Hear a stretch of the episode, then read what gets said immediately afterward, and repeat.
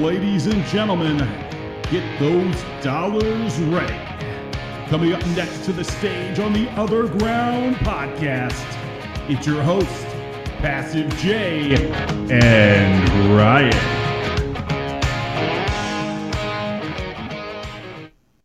That's right. It is the OG Live. I'm Passive J. That's Ryan over there. Say hello, Ryan. Bonjour, douchebags.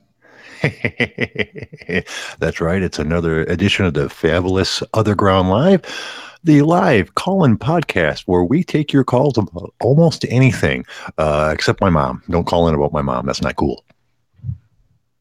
Yeah, I don't think anyone would call in on your mom. I think they would make a house call to your mother. Hey, now, let's not do that. That's why the entire purpose of me saying let's not talk about my mom. That's you just subliminally open yourself up for that. Right. How you doing today, Ryan? You know, it's another day. I spent about 7 hours on conference calls today, so I'm tired of talking to people. So you can all go to hell. Kind of regretting this committing to everyday thing. Not really that. I think it's more like, so this whole everybody working from home thing, I think everyone is just over time becoming more passive aggressive, like by the hour. So you get a bunch of, you know, like suburban, middle-aged, like having to deal with their, you know, 5 kids that they normally can escape from 50 hours a week. And it's going downhill. Right. So basically nobody's getting along with anybody, and it's not a good time for anyone involved, really. Well, everyone's getting along. It's more just the passive-aggressive, like, hey, how's it going today? It's going peachy. I see what you're saying. Yeah, so that's a good time always. For myself, it wasn't a bad day. I did a workout in the morning, a little bit earlier than I normally been doing since I've been off. When I'm working, I try to work out as soon as I get up because I'm a lazy fuck. If you give me all day to think of a reason to not work out, I will think of one. So I do it as soon as I get up.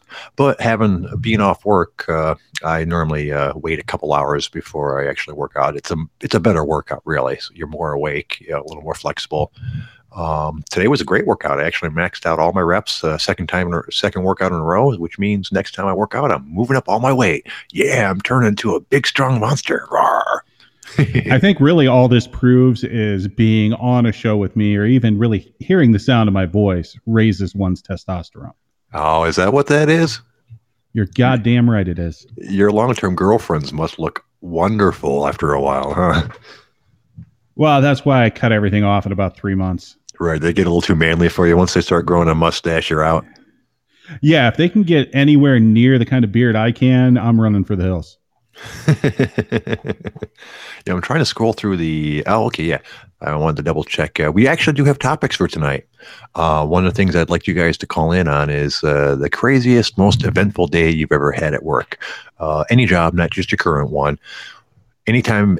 Give us a call and let us know about that crazy goddamn thing that happened to you one time that you'll be thinking about until the day you die.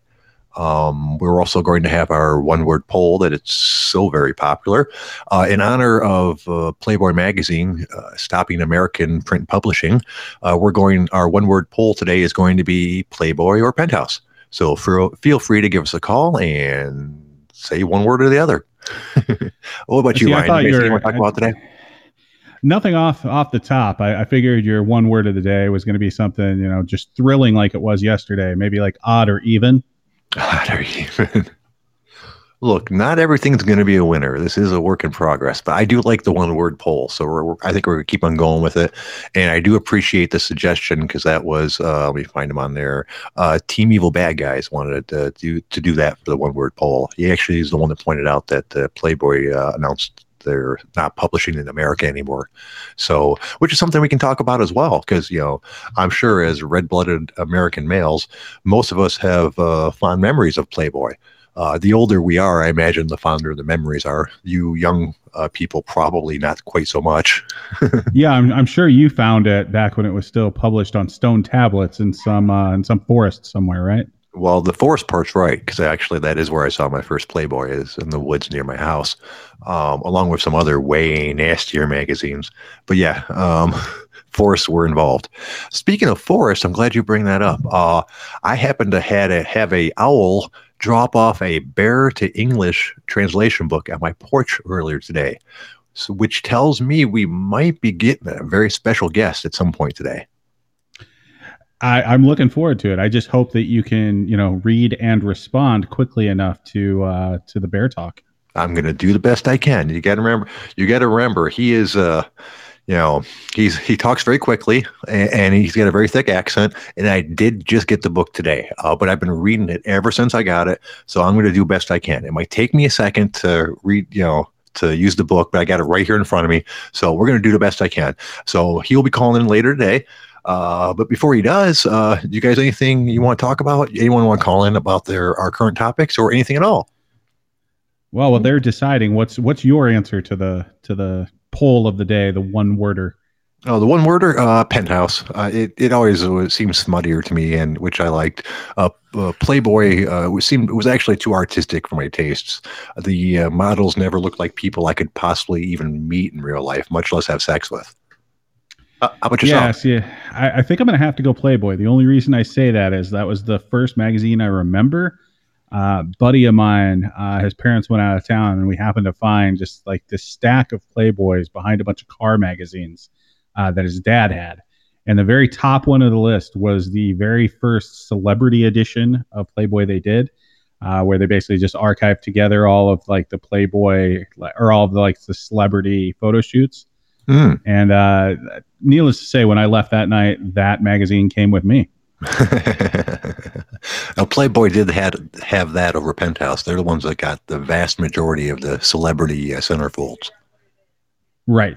Well, yeah, because it was really only, you know, women with track marks and, you know, poor self-esteem that did the whole Penthouse. No, that is not true. Penthouse, if Playboy was the A magazine, Penthouse was the B. You could go pretty far down, you know, in the alphabet still, though. You know, you're talking like C's and D's. You know, I bought magazines before that. I don't think they ever made more than one edition of the magazine. You know, if you looked hard enough, there's actually hardcore explicit magazines out there. But, you know, you didn't get most of those at like your corner store or like that. You actually had to go to adult bookstores for them. But back in the day, people did that. You know, we're talking like 92, 93, 94. You know, if you didn't have a TV and a VCR, you know, an adult bookstore is the only place to get any kind of real pornography. It's hard to even remember that time. Luckily, I was just hitting kind of the start of the internet. So we had, you know, the ability to, you know, log in through AOL and listen to those modem sounds and wait, roughly 20 minutes for one picture to download. That was almost worse in some ways to come back 20 minutes later. God damn it, that's not even a good picture. Fuck. That's how the early downloading of porn was too, like on sites like LimeWire and such. You all you had to go by was the name of the file. Now you what you did was you picked out like a whole bunch of different shit on the file sharing program you used. LimeWire was the one I used for most things, but there's a half a dozen different ones. And you know, you click download on them and then you went to bed because downloads took fucking hours. And then you come back the next morning and get up and like 3/4 of your downloads would have failed. And you'd end up with like 3 or 4 videos and you check them out. Half of them were mislabeled bullshit. And you might get like 1 or 2 good videos. And that's what your daily porno was. Every night you set up a whole bunch of shit so that you'd hope to have 1 or 2 videos the next day to spank off with. Yeah, those were interesting times to say the least. But at least you know, there was also some money making opportunities there because that was like the days of burning like mixed CDs for people and charging them because they were poor and you were not, and you actually had a burner. Right. Oh yeah, yeah. A CD burner was like a high tech item, man. Most people couldn't even conceive that. Think, what do you mean you're making your own CDs? What do you got back there?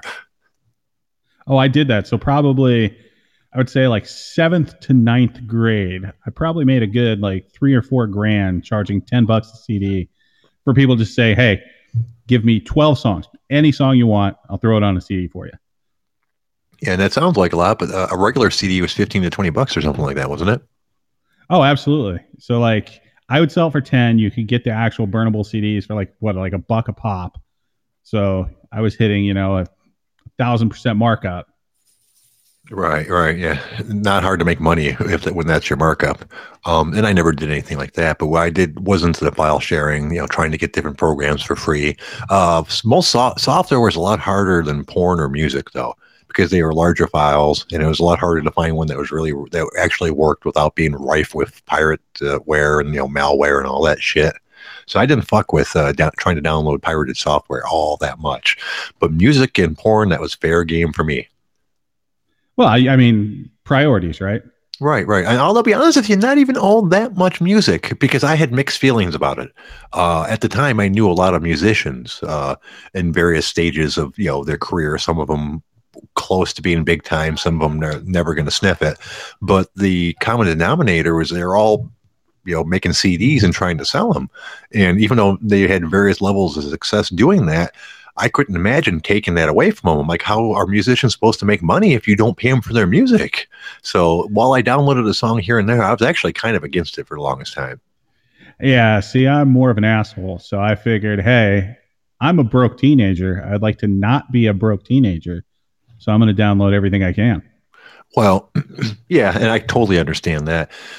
But But Napster and then all the other file sharing services are exactly why the music industry is the way it is today. People complain about concert tickets being so incredibly expensive. And I tell them, well, what did you expect? They're going to have to make money some way or another. If no one's buying their albums anymore, well, they have to increase the price of their tickets. My favorite ones are the people that don't that complain about that and pirate. It's like, I'm not going to pay anything for their music because I can get it all for free. Oh my God, their tickets are $100 each. I refuse to go. That's ridiculous. So I go, well, you get one or the other. You either pay for your music and get cheap tickets, or you don't pay for your music and you get expensive tickets. What do you think about it, Ryan? I just don't know how much of a thing that is anymore. So like, when I think about it, I'll still, not necessarily pirate. Like, I won't go out and download a bunch of MP3s or anything, but I'll find singles off of albums to decide, like, is this worth actually buying? But I can tell you, I've bought many more albums from bands by essentially pirating a single than I would have ever bought in the first place. Now that doesn't carry over to like the, the broke teenager, but like once you're not the broke teenager, I think piracy actually helps sales. Yeah, and that's true. And well, the thing is, there are people that would never buy music in the first place. They're kind of, depending. A lot of it depends on the situation that they're in. They're in a spot where they're just not going to buy music. They don't have the money. It's not that important to them. If those people, pirate something, it doesn't really affect economics all that much. But for the vast majority of people, if they couldn't pirate it, they'd buy it because they want the music. That being the case, making piracy so easy is the reason why, at least I think, concert tickets are so expensive, because musicians want to make money too. They don't want to work for free. And because of the history of musicians making so much money at one point, it's not acceptable for a really high level musician, at least in his head, to make like $100,000 a year touring. If 10 years ago he could have made $10 million a year, selling records. Now, does that musician deserve to make more than a couple $100,000 a year? Well, I don't know. That depends on who you ask, I guess. Well, and half of it, right? So, like, concert tickets, don't even get me started with, like, Ticketmaster and everyone that's actually running all of that. Because when I have to pay a convenience amount of, $10-$15 to print my own fucking ticket, like, that entire system's just screwed up. Yeah, it's getting pretty ridiculous. Hey, can you do me a favor and talk for a second? I'm going to go let my dog out. All right, you go. Yeah, that's awesome and professional. So, so everybody out in the chat, what's going on? It is, it's Monday, right? Yeah, it is Monday. Let's see. Nothing really in the chat, so let's just take a look at the OG. So while Jay's coming back, did anyone see that Jay is getting paid? Hey, I'm back. Sorry, yeah, it didn't take long. I just had to open a door. They can get back in under by them goddamn selves. Yeah, I'm just getting to the point that you're stacks of cash, Jay. Oh, yeah, I am stacks of cash, Jay. It was official today. I went and checked. As most of you know, I work at a country club, and I'm laid off in the winter. I was about to go back to work literally the day before I was supposed to go back to work, they announced that all restaurants and such had to remain closed until at least April 13th. So that extended my laid off time, obviously. The stimulus package that was put out had some things into it for unemployed people. It added how much money you made every week. Like they added $600 to whatever you made every week from your unemployment check. It extended how long you're able to file for unemployment, and it waived your job requirement, your requirement to seek work. Basically, they're saying you don't have to try to get another job. We're going to give you, I think it equals out to like another 3 or 4 months worth, for me anyways, another 3 or 4 months worth of unemployment. And they're going to add $600 a week to my check. So I will be making a little bit less than I would be if I was working, but it's pretty close to the same thing at this point, which is, thank God. You know, I can't stress how much I was worried about this. It was not a fun time. You know, I'm not exactly a financial whiz, so I don't have tons of money, and I'm stupid with my money, and I freely admit that. But that doesn't change the fact that I was afraid I wasn't going to be able to pay my bills. And it was getting pretty close to that. I'm not going to be able to pay my credit card this month, and that never happens. One of my few rules of finance is you don't have a credit card balance from one month to another. And I'm going to have a credit card balance. Once that check comes in from the stimulus package, I'll be able to pay off that credit card balance. So it's not gigantic, but still, I don't like carrying one from month to month ever. It's the first time it's ever happened since I've gotten this credit card a while ago. I would just like a stimulus check. I'm not going to get one. I feel left out. I feel sorry for you, but that means you make so much more money than me that it's hard to feel sorry for you, man. I'm glad you're still working. Let's just put it that way. And I'm glad that you are making enough money that you're not going to get it, to be honest with you, because overall you're winning way more than me and my $1,200 person check. Hey, I have a certain lifestyle that I have to keep up with here. I have to stay stocked with White Claw, and I have to have my gold-plated bidet. Like, these are things that are required. Well, it's good. It's good to have that we have the different lifestyles. I consider myself lower middle class. I don't think I'm poor. I mean, I eat every day. I pay all my bills. I don't live in the hood, but I don't think I'm like in the. So I consider myself the lower end of middle class. You sound like you're not the lower end of middle class. So it's good to have a different view as well. Really, if I look at it like so, where I am in the country, like I am firmly middle class. Well, yeah, I guess it depends on what everything costs and all that good stuff. And despite the fact that I live in a rich area, it's all what's the word I'm looking for? Yeah, I can't remember the word. Yeah, it's a rich area for Michigan, which might not be considered a rich area for someplace else. You know, see, I'm looking like just for a house that's acceptable here. I'd probably be looking anywhere from like $250,000 to like $300,000. Sorry, I'm looking something up. Oh, well, I mean, it depends on what you consider acceptable in which area. There are, how much did you say again? Low into that? Right around $250,000. Right around $250,000. Yeah, that's actually probably about right for where I live. The average house around here is probably going to be about $250,000. You know, it's. And yet, did you like grandfather yourself in there? I guess that's a story. No, what happened was back during the economic downturn back in 2009 when the housing market collapsed. That was right around the time I decided I was going to go looking for a house, and it stayed collapsed for a couple of years. And just by luck, I managed to hit it at exactly the right time. If you could look back historically, 2011 is right when the market bottomed out. And then after that, it started moving back up. That's when I bought this house.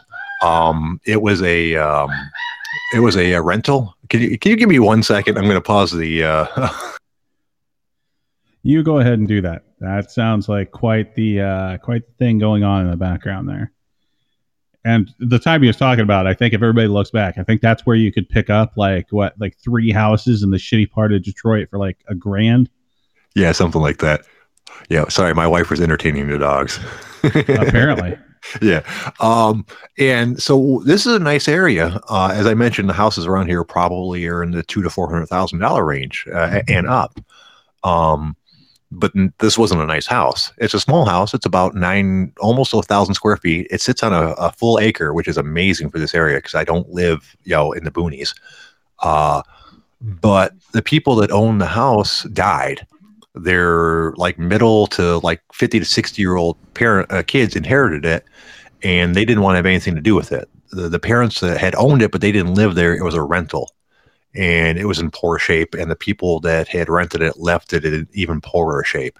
I bought it as is, with filled full of trash, for and this is embarrassing, $38,000.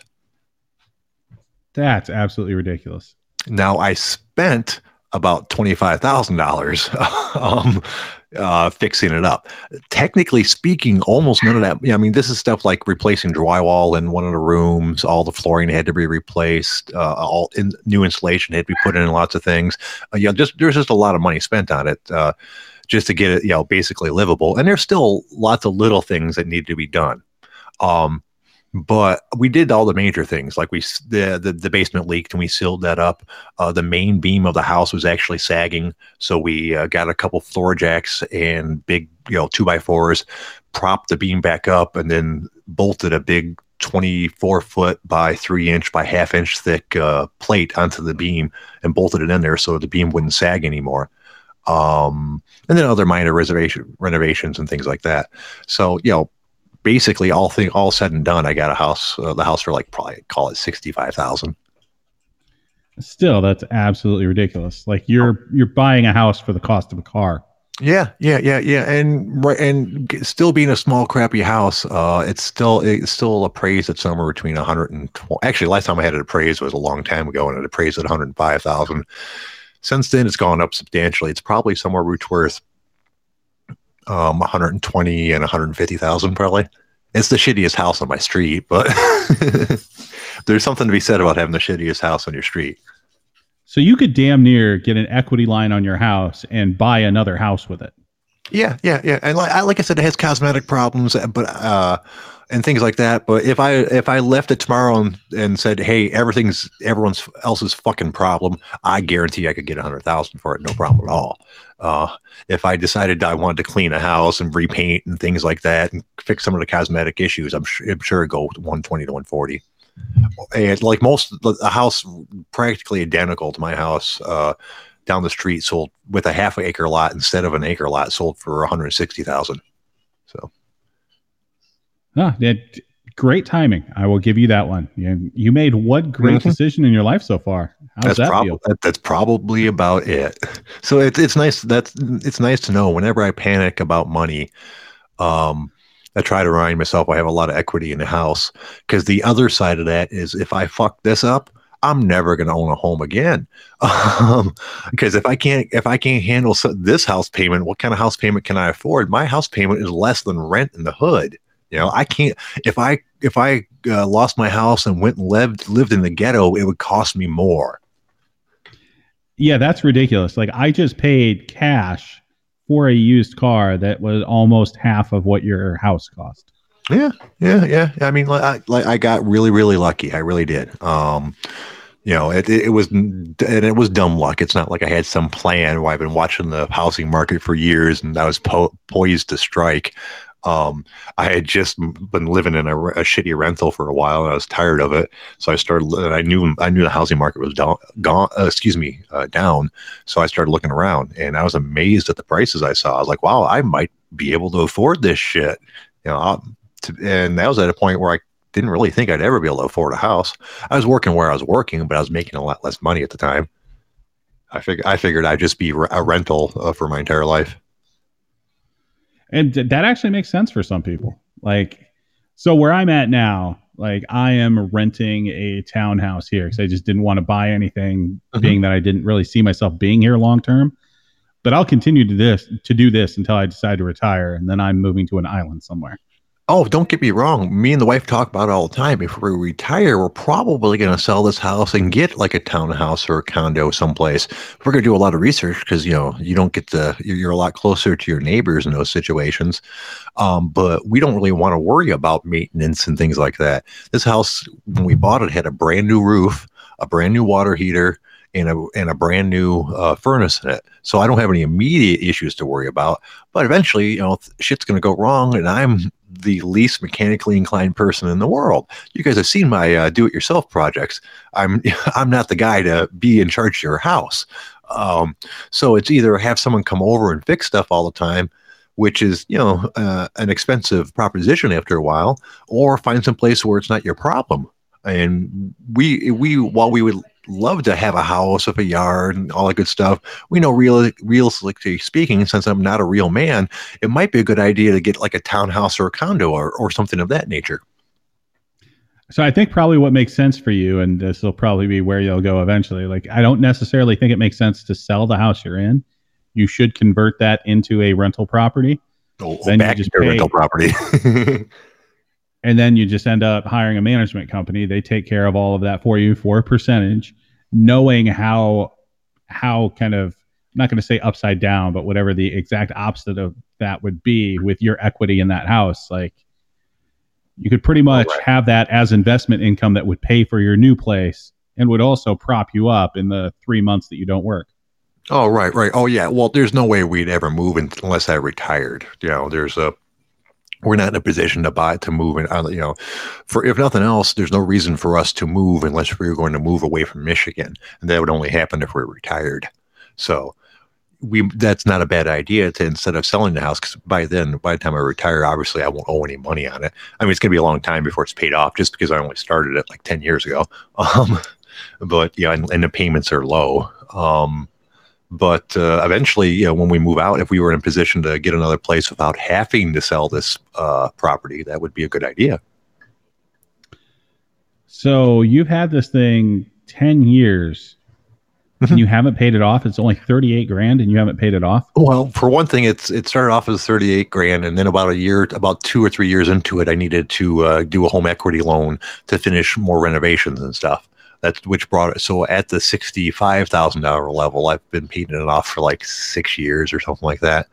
And it's up and down to about like 58 or some crap like that. You got to remember it's on a 30-year loan, and the first, 3 or 4 years or 5 years, it doesn't take much off of it. Well, depending on how you're actually paying on that thing, but right. Yeah, I digress.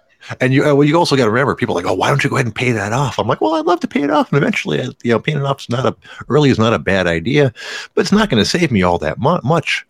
My actual principal isn't shit. Almost all of my payment is my house insurance and my equity for taxes and stuff, because they take care of that all for me. My actual, when I have my house paid off, it's going to save me like $190 or $200 a month off what I'm paying now.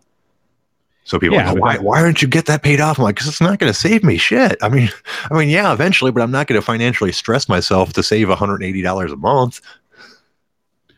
Yeah, you say that until you end up having an extra $180 a month in your pocket, and then it adds up over time. But hey, you do, right? No, I understand what you're saying, and financially it makes sense. I'm not normally a position where I can be throwing extra money at it anyways. So the fact that paying it off will not save me a bunch of money makes me not as unhappy about that as I would be in a different position. I guess that's the way to put it. Yeah, I guess I'm just the other side of the scale. Like I cannot stand being in debt. So basically everything I do, I just buy in cash. Well, that's how I'd like to be, and that's how I feel about my credit card. My only exceptions to the rule are my house and my car, because those are too big for me to handle, cash. Everything else I just like to pay off. I don't like owing credit cards. I got into that at one point, and to be honest with you, about $5,000 of that $25,000 was me paying off credit card debt. Because I got behind, and I swore I would never get behind again, because it was sucked. To me, I don't know. To you, I realized $5,000 isn't that much, but to me, $5,000 was a shitload, and it was really, really. I was, trying my best to pay it off, and I just couldn't. Every month it seemed like it stayed the same amount of money. So when I did my home equity loan, I took every advantage of it to pay off my credit card debt. So which is a smart thing. I imagine anybody would be disagreeing with me about that. No, any step you can take to get rid of your highest interest debt first is the right step to take. Right. Well, how do you feel about the zero interest credit cards? Like, for instance, for like stores and such, like a couple few times when I've needed something from Best Buy, I've used their zero interest credit cards, even when I had the money to pay for it. Really, only if they have a good rewards program. Otherwise, I don't want to have to carry that card over time. So if you think of your credit, picking up these cards, even if they are 0% interest, like the more cards that you are opening and the more credit lines you're having active is going to reduce from your average length of time on each account. And that's actually going to hurt your credit score, and it's going to give you worse terms when you go to make an actual like large purchase, like a house or a car or something else. Right. From everything I've read, anything, all those terms are all the same over 750, from what I understand. Like there's like that's the cap level. Everything that's the best rates are at 750 and higher. Yeah, there's some variability there. Yeah, also, just depends on who you're dealing with and what underwriter you can get to do what. But yeah, so I'm not a big fan of picking up a card just for a 0% interest unless it has a great reward structure. No, that's good. Like what I do is I put every one of my expenses each month on a particular card because of the reward structure. Yeah, that's what I do too. I use one card for everything because it gets good reward points. Right. So every month I'll have a balance of, $5-6 grand, and I'll just pay that off every month, take the rewards, and then when it's time for travel, I don't have to be like you peasants and ride coach.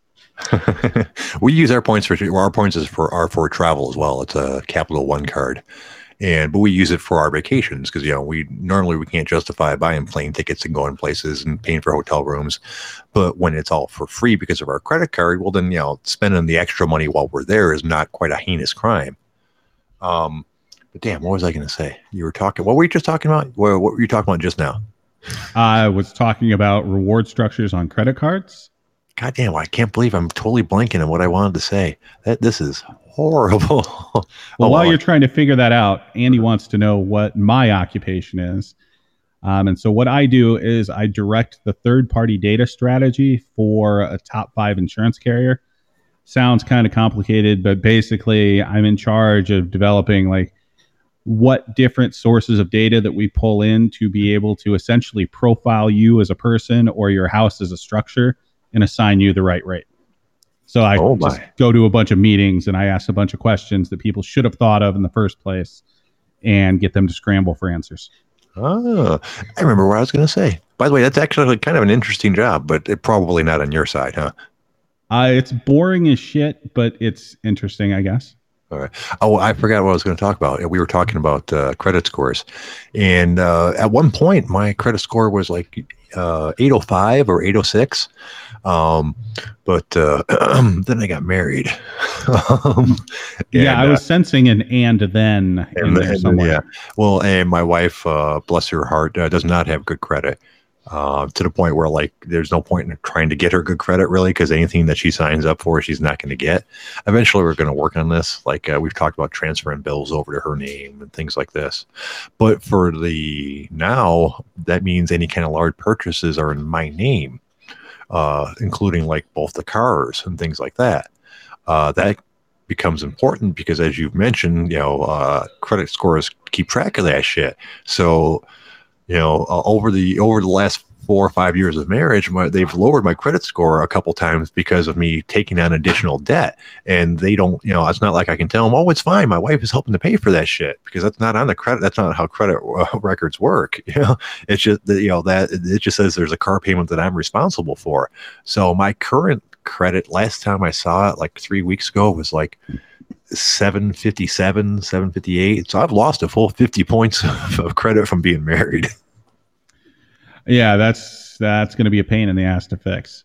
Yeah, I mean, it could be worse. 750 something's good credit. I mean, it's not really hurting me too bad. But like I said, like you said, it might be a slight difference in the kind of rates I can get. Yeah, depending on who you're working with, I guess.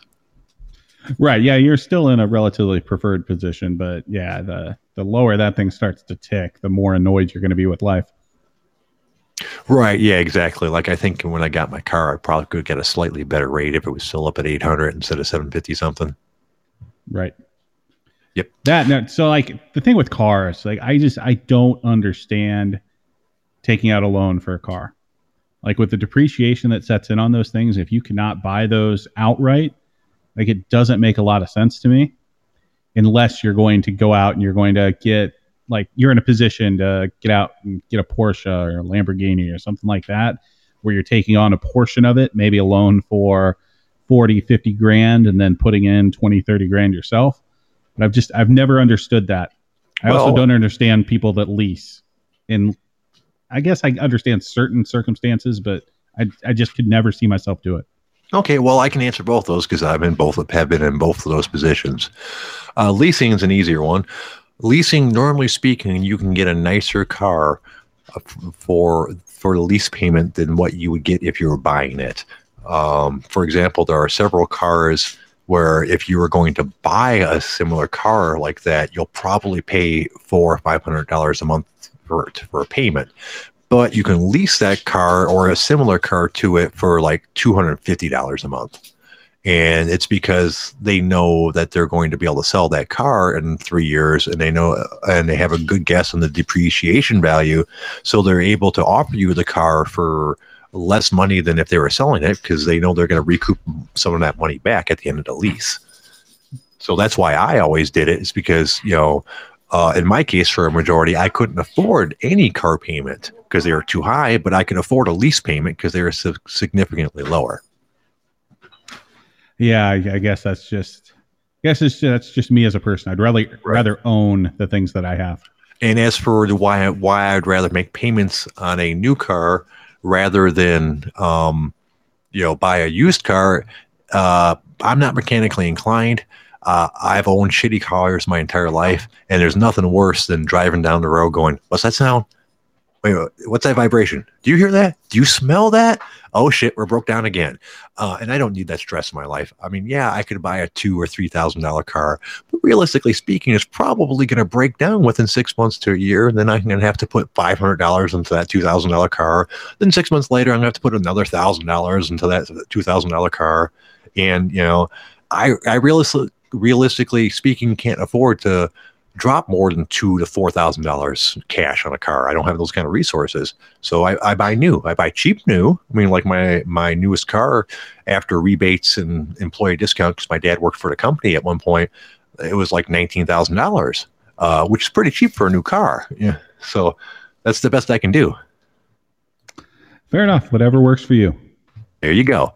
So I am expecting a bear sign at any time here.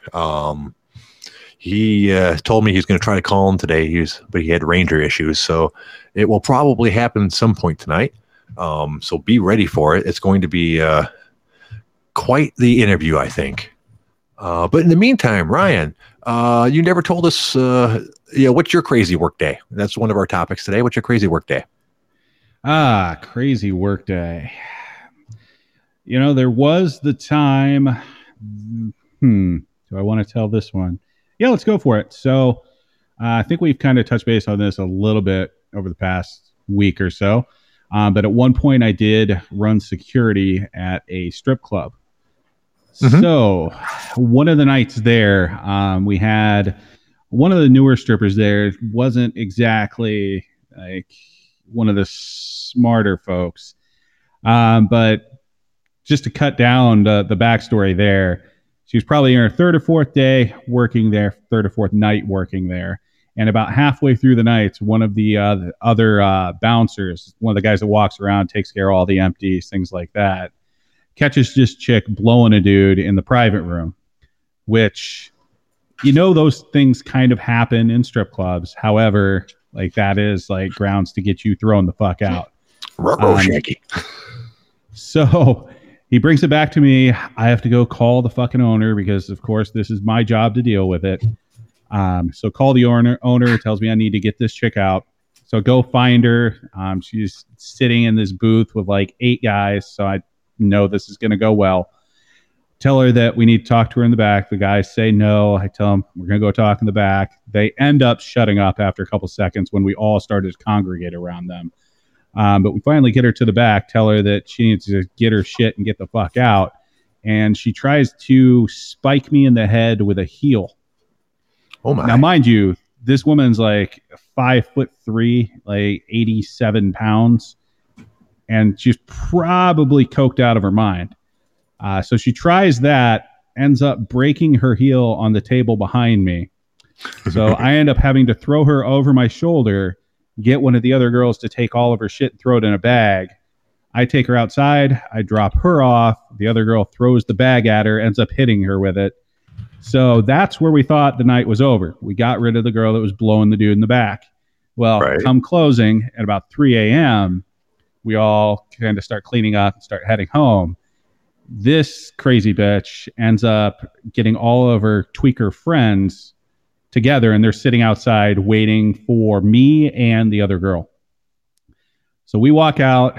We immediately walk back in because I'm not retarded. I'm not going to fight like 8 dudes. End up having to call the cops. The cops show up, and needless to say, I think there were probably 6 to 7 tasers deployed. Oh, my. So we had a bunch of shocked tweakers ending up in the back of a police van, all because a tweaker chick decided she could blow folks at my strip club. Oh, you know, I don't know, man. I feel bad for the lady. I mean, she was just trying to be an entrepreneur, really, you know, but rules are rules. You know, you can't, if you break them for one person, you got to break them for everyone. And then there'd just be blowjobs all over the place. And well, you gotta be sneaky with it. So like in this strip club, there was a private area for like private dances. And then you actually have like a VIP room where you have, you know, a little bit more cover, we'll call it. She was doing in the private area where like anybody else could see exactly what's going on.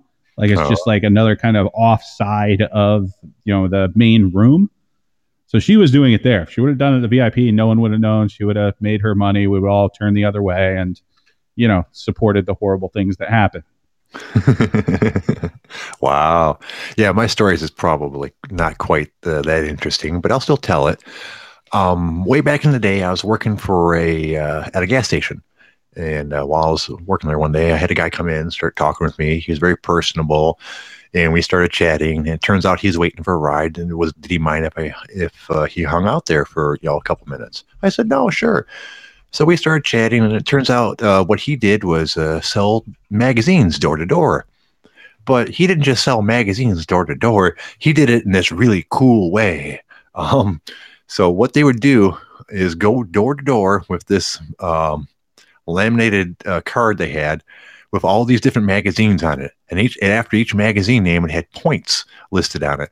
And they would tell people that, you know, they're in a competition to go on a trip or win this or win that or whatever the bullshit was, you know, and, you know, each magazine subscription they sold got them points. And if you could get them some points, it really helped them out. Well, it turns out yes and no. This company occasionally did give away trips and stuff like that, but that's not what this was. For each magazine subscription they sold, they made anywhere between $2 and $10, depending on how expensive the subscription was. And all it was about 30 or 40 kids between the ages of like 18 and 30 that were loaded up on vans and went from city to city and state to state, staying in cheap hotel rooms, loaded up like 4 kids in each room. And every morning, the team leaders would load them up on all different vans and go out to different areas, drop them off, and have them try to sell magazines. And it was all for cash, of course. I mean, we took checks too, but yeah, we'd take fucking bottles if that's how you wanted to pay us. And that was my job for about a week until I decided that was not for me. I'm not really personable. Knocking on people's doors and trying to sell them magazine subscriptions seems kind of scummy. And all these people definitely seem like they were con artists. But I'll tell you about my favorite day. That was the day that I was in training with Dan. Dan was one of their top sellers. This company had this big spiel that I'd mentioned about, you know, trying to win a contest to go on trips and things that they wanted you to use to sell the magazines. Dan ignored all that shit. Dan was flamboyantly gay, and Dan used that to his advantage. An example, we walked up to this one door. He knocked on the door. The guy opened the door. Some white dude, looked like he was like 35, had a couple tattoos, like a semi mullet going, overweight. Dan starts singing and dancing. He goes, "I want to sell you magazines," and does like a little twirl and then points his fingers at him, finger guns. The guy didn't buy any magazines, but he did give us a couple beers. And that's kind of how my day went. We'd sell a magazine here and there, but mostly Dan just drank and smoked weed with people. He was amazing. We walked up to another door. He knocked on the door. Now keep in mind, this is a black guy with a high top fade. The door opens. Dan goes, "Hello, we're having an Arsenio Hall lookalike contest." He points at me. "Can you believe this guy's winning?" And then he went from then on to try to sell magazines. It was the most fucked up, weird day I've ever had in my life at a job. And to be honest with you, one of the funnest ones I've ever had. And that is my weird day at work. So really, that sounds like an offshoot of the crazy, like Kirby salesman that go door to door. Mm-hmm. Only you didn't even have like a real product. It was just magazines. No, supposedly these people got their magazines, but but it wouldn't surprise me if that never happened either. Yeah, but it's just selling different magazine subscriptions, and they weren't good magazines. They weren't any magazines you'd ever heard of. You know, there wasn't like Playboy or Sports Illustrated. You know, I think there was like Guns and Groceries. That might have been one of them. Southern Macrame. The West Illinois Bird Guide, just shit like that. I didn't like doing it. The day that I decided I was done with it, they dropped me off in a neighborhood in Flint. I spent the first part of the day in a projects where I earned a nickname that I've never heard before, but still makes me laugh to this day. I was walking through the projects, and I'm watching people like play dice on porches and things like that. I was like, wow, this is probably not the place for me. It was confirmed a moment later when someone said, "Hey, Opie Cunningham." I look over, and there's this black guy looking at me. He goes, "Hey, Opie, this ain't the place for you." I said, "You are right, sir," in my head. Out loud, I just waved at him and said, "Okay, yeah, maybe I better get out of here," and I left. Oh, you know what? I think it's about time. I think we have beer sign. Holy shit. Okay, here we go, folks.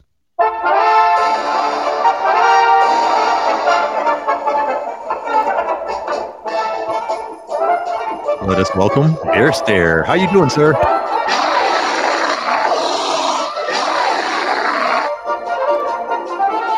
Excellent. He said that very good. We appreciate you calling in, sir. Ryan, do you have any questions for him? I don't have a question, but I'm pissed off that I don't get theme music. What the fuck? I'm going to assume from this that you are a Russian bear, sir. We never got into that. Oh, Ukrainian. Okay, I apologize. I didn't know there was a difference. So how did your week go today? How have you been? How did your week go?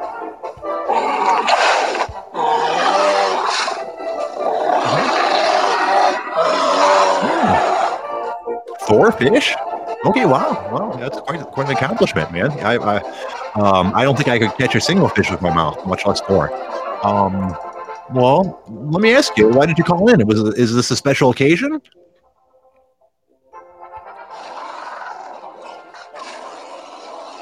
Mm-hmm. Okay. Okay.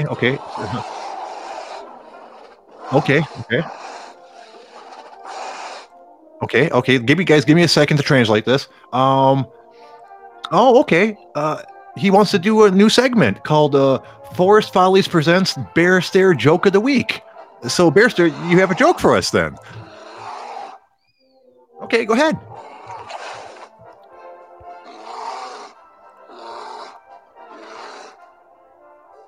Okay.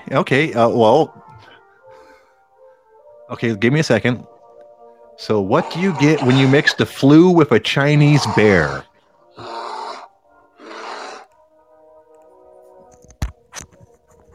Okay. Well, I think I got that right. Was that what you said? Yeah. Okay. Does anyone want to call in and try to guess what you get when you mix the flu with a Chinese bear?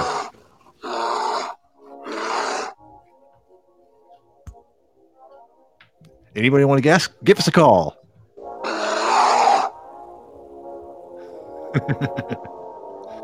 No? Okay. I guess everyone's too shy again. Well, Bear Stare, what do you get when you mix the flu with a Chinese bear?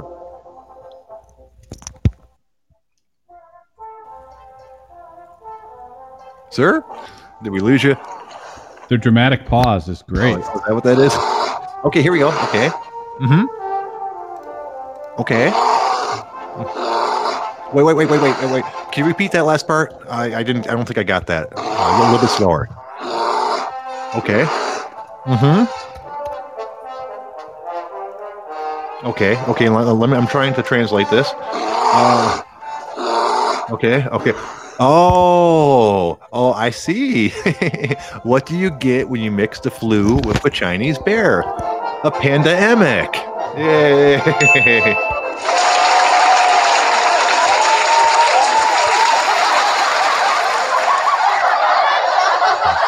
Very nice. Very nice bear stare. I can appreciate a good bear joke. Wow. Well, I appreciate you calling in, Bear Stare. We're going to do this. You want to do this every week? Excellent. No, dude, you can call in whenever you like, not just for the official Bear Stare's joke of the week. But we expect to hear you again next week for your joke, man. Okay. Well, no. Okay, yeah, we will definitely do that. He wanted me to mention that he is an embarrasser. I don't think that's the way to say it. For human bear relations. So that if any of you want to contact him about that, you can contact me, and I will pass the message along to him. Go ahead and email me at particular.orgie@gmail.com, and I will pass the message along. All right, Mr. Bear Stare, we're going to let you go. I appreciate you calling in. You got any parting words, sir?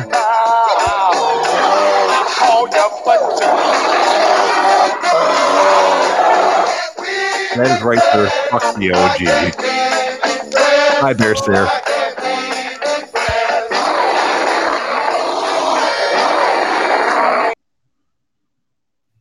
Ladies and gentlemen, Bear Stare. That was amazing. I could barely contain myself. That was an absolute barrel of laughs. Yeah, I appreciate you calling in, Bear Stare. Maybe once we make this a regular thing, people won't be afraid to call in their guesses for the Bear Stare joke of the week. Let's see, what else do we got tonight? That's about it, really. We got about 10 minutes to fill. If you guys got anything you'd like us to talk about, I'd be more than happy to speak on that. You guys can call in if you want to talk to me about anything. Tell me I'm a horrible person. Many people have in the past. They're all wrong. Obviously, I'm fucking awesome. But if you want to express your opinion, I'm willing to hear it. See, as usual, support in me is unanimous. Unanimous, huh? Unanimous. God, I swear to God, sometimes I feel like a character from Little Rascals. You know? You're just so goddamn eloquent. Yeah. Hey, Ryan, speaking of eloquent, why don't you speak for 15 seconds? 15 seconds? What am I even speaking about? Are you running away again? No, I'm not running away. I'm typing. I need to speak with my fingers for a second. You can't talk and type at the same time. Now, that is absolutely ridiculous. Like, it's not like we're asking you to, ride a two-wheeled bike or shovel snow. Like, both things I'm just not very typing. Good at. I'm very aware. Wait. You've never heard of the Little Rascals, Team Evil Bad Guys? No? That's horrible. Oh, my. Okay, yes, you have. Okay, don't scare me like that. My wife hadn't. I was amazed. The other day, I was trying to tell her about Eddie Murphy's amazing Buckwheat impersonations, and she'd never heard of it. And not only had she not heard of it, she didn't know who Buckwheat was. I was like, how do you go through life not knowing who Buckwheat was, especially if you're our age? For you young fellas, I can understand it's probably not on TV anymore. But that shit was on all the time when I was a kid. Wasn't that like an old black and white show? Yeah, it was an old black and white show about like a gang of little kids. We're talking like 5 to 10, for I believe most of them, maybe 12. And Buckwheat was a little black kid with a speech impediment and big puffy hair. That's racist. It was kind of, but Eddie Murphy did a character on Saturday Night Live in the 80s. That was Buckwheat all grown up. And, we got Tenor calling in, hopefully about Buckwheat, because I want to talk about him. Hey, Tenor, how you doing, Buck? I'm just leaving work. I'm driving right now. So yeah, that bear thing, that was pretty interesting, eh? Yeah, yep. He sent me the translation book earlier via OWL, and I've been reading it most of the day, so I hope I didn't fuck too much of it up. So I wanted to talk about an eventful day that I had at work one time. Oh, excellent. Someone actually calling in on the topic. Go ahead, sir. I think it was my fucking topic, so I'm the only one that's calling in about it, but fuck it. All right, so I'm as many people on the OG know, I'm in law enforcement. And you know what, in the grand scheme of law enforcement stuff, I haven't gotten into too much cool shit. So I'm going to actually tell a story about my construction days. All right. So, sure. All right. So I lived in a little small like Scottish settlement town in on the Gulf of Mexico called Dunedin, Florida. All right. So I used to do I got out of college. I went down to Florida, moved there with my hot fucking ex-girlfriend who's crazy, like all hot bitches anyways.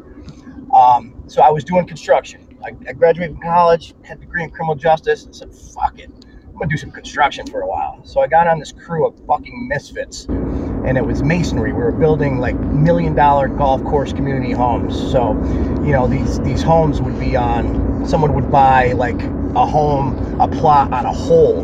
So right out their backyard would be like the 17th fucking hole.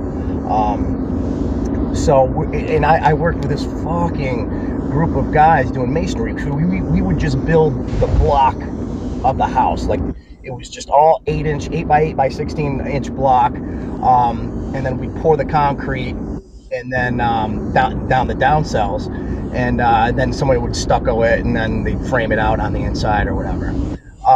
So I worked with these guys as a backstory.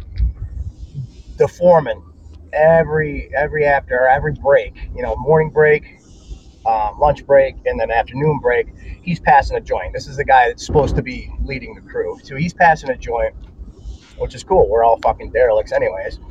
And I don't know if you guys know, I don't know how it is up here, but down there, it's a right to work state. But these guys on these residential jobs, these masons, were fucking complete drunks. So the time they got on the slab to the time that they were done for the day, and when they went home and passed out, they were just popping bush beer. And an easy way to hide the fucking cans is you throw them down the down cells. They're laying block. They're up on the scaffolding laying block. They throw these fucking beer cans down the down cells, and then, you know, it's an easy cleanup. So I'll tell you about the time. Let me tell you about a character I worked with. His name was Tommy. They called him T-Bone. Tommy T-Bone or Tommy T-Bone Provolone, which is this freaking guy. He looked like Vince Neil, but with a big beer gut because he was drinking Bush beer all day, complete drunk, all day long. Tommy T-Bone Provolone. So this guy, and he would get his words mixed up. So I'll tell you two examples, and this came out of this fucking guy's mouth. So one time, he got his check, and he checked, and he looked on his check. He said, yeah, our foreman's name was Steve, and this is how Tommy T-Bone Provolone would talk. He's like, Steve, Hey, Steve, I worked 2 hours of overtime last week, Steve. You know, I'm going to need to be confiscated for that. So instead of saying compensated, this fucking Yahoo says confiscated. Hey, I can relate. That's one example. Another one, I used to give him a ride to work because obviously this guy's got fucking 15 DWIs and he can't drive. So one time we're leaving a construction site and he's got a can of Bush, you know, he just pounded, and he wants to throw it in the dumpster, the construction dumpster. So I pull alongside of it.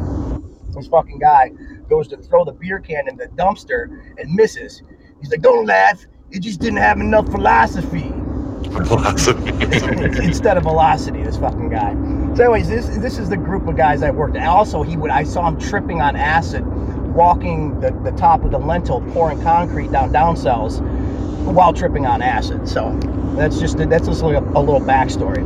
So anyways, we had three brothers, the Harrell brothers, that worked there, and they were all from fucking Tampa, all on the Nebraska Ave, thieves. They were just fucking thieves, and they were just ne'er-do-wells. So the youngest brother, Gordon, started giving me fucking shit one day, and he was like a fucking punk. And, you know, I guess we were all punks back then, but he was a real fucking punk ass. So he started giving me shit one day.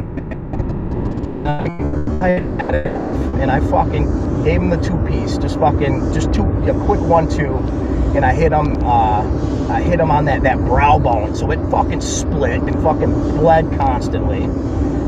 So there's only like one rule. You couldn't get fired. We're talking about guys tripping on acid, walking a Leno. You're talking about drinking all day on the slab. You know, foreman passing a joint at lunch. There was one fucking rule: no fighting. You get fucking fired. You fight, you get fired. So the foreman, he's like, "Hey, Mike, listen, I gotta let you go, man. You know the rules." Well, unbeknownst to me, when I'm talking to Steve, Gordon fucking Harrell is creeping up behind me with a fucking sledgehammer. And he had it up above my head. He was about to come down with a fucking axe chop to my head with his fucking sledgehammer. He would have killed me. So somebody saw him and caught the fucking sledge as he was coming down with it. I was a fucking dead man. So that's the time I almost got murdered on the job site. And you never saw it coming. No, I'd been dead. I wouldn't even know what hit me. I'd be brained and be fucking dead right there. Fucking Gordon Harrell at that. And is the worst way to die, by the way. You don't want to be up in heaven comparing stories. And they're like, "Oh, how did you die?" "Oh, I was shot." "How'd you die?" "I was hit by a car." "How'd you die?" "I have not a fucking clue." Well, you get to go stand on the stupid cloud. That fucking scumbag Gordon Harrell, that fucking thief, would have came up behind me and brained my ass. I'd be dead. So that's my one. I almost got killed at work story. I got another one, but that was in law enforcement, and I had a hitman, and you just say, "No shit, a hitman." No, there was somebody got murdered up here in upstate New York, and somebody's brother was a high up, I believe it was in the Bloods from New York City, and they came up, and they were hitmen. One guy had a couple bodies; he was wanted by the federal marshals, and they got. One of my partners, had their car pulled over in this tavern parking lot and did a vehicle search, found some probably bullshit PC, but did a vehicle search and got into the trunk and found ARs that these guys were going to kill this other guy that killed the other guy's brother. And they all scattered. There's three of them, and they weren't in custody. They were just doing a vehicle search. They were like on the side of the road, sitting curbside, whatever. And they scattered once the ARs were found. But one of the guys, I hear them call out, got three guys on foot. Two of them got caught very quickly, but one guy went into the tavern. And if I don't know how it's like where y'all live, but up here, a lot of times these shitty little taverns in these shitty little towns have like apartments above them. So it's like you got like 4 or 5 shitty economy apartments above this tavern. Well, he gets up into the stairwell in there and then busts through a door into an apartment, and he's basically a barricaded subject up there. So we all get called, and I'm on one corner of the building. We got the whole building surrounded, and I'm sitting there. I'm standing there. Everybody's got their guns drawn, and this fucker somehow. Well, I know how he did it. He busted through a fucking window, got on the roof, and he was right dead smack above me.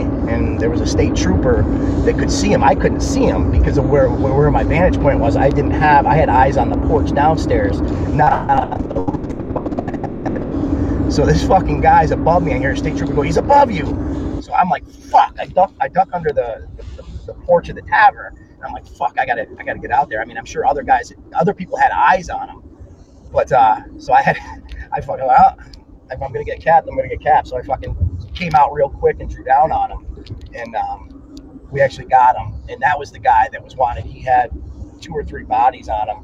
I think he's in prison forever for all this bullshit. So. I thought the construction story was a little more harrowing. I think regardless, you have us beat. I just have strippers trying to impale me with shoes. I don't know if you saw in the chat when you're like, "I got a story," and I chimed in on the chat. I said, "What did you comment on one of your coworkers' TPS reports?" Yeah, I don't have any good stories from corporate me, but degenerate me. I had some times.